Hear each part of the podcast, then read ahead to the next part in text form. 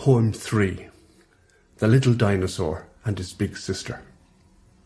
Two little dinosaurs one day set out on a journey side by side. One was timid and dreamy eyed, and he raised his head in a hopeful way. Will you sing me a song? She looked down, quite at a loss for words, and terribly cross. What are you thinking of? Don't be a fool. We never sing songs on the way to school. With a keenly felt and tragic pout, his nethermost lip came curling out, but sister swiftly took firm charge, her pointed finger looming large. If you start making an unholy show, the bigger boys will give you hell, and I'll have you know they'll be blackguarding me as well. The little fellow turned his head. He sadly gazed and quietly said, would they be saying bad things to you? You'd better believe it, by. They would too. With head held high and lip uncurled, he was ready for a brave new world, and long before the day was out he was able to push and shove and shout.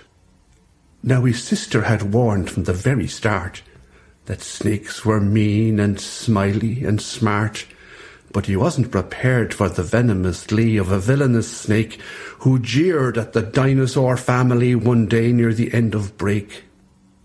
Little brother called for an honest fight, but the snake lashed out with fearsome guile and then, with a curious smile, drew back to inspect every delicate effect of his well-placed bite.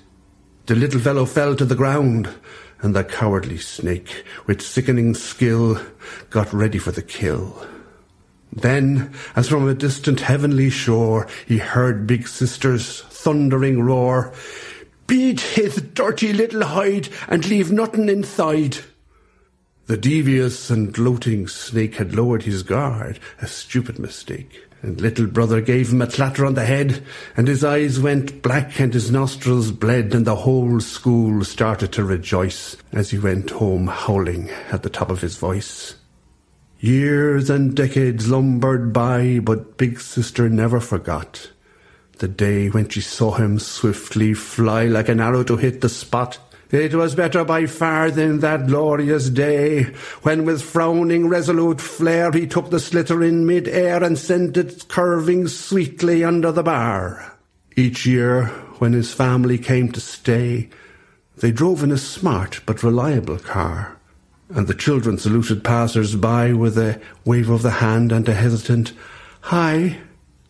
They listened with bemused respect as her aunt would brazenly connect her rough-hewn world to theirs. In spite of his wife with her elegant airs, and his house with the glorious view of the sea on Merrion Avenue, I'll always remember that day when he sparred with the slippery divil in the old schoolyard. He's come a long way, but truth to tell, he's still fighting snakes, and he's fighting well. On hearing this enchanted lore from an ancient far-off place. They were eager to find out more on the journey home, but all their curiosity broke like crashing foam along the silent dignity of Dad's determined face. They retreated to the soft refrain of tires swishing in the rain and window wipers waving their hands in the night, right, left, right, left, right,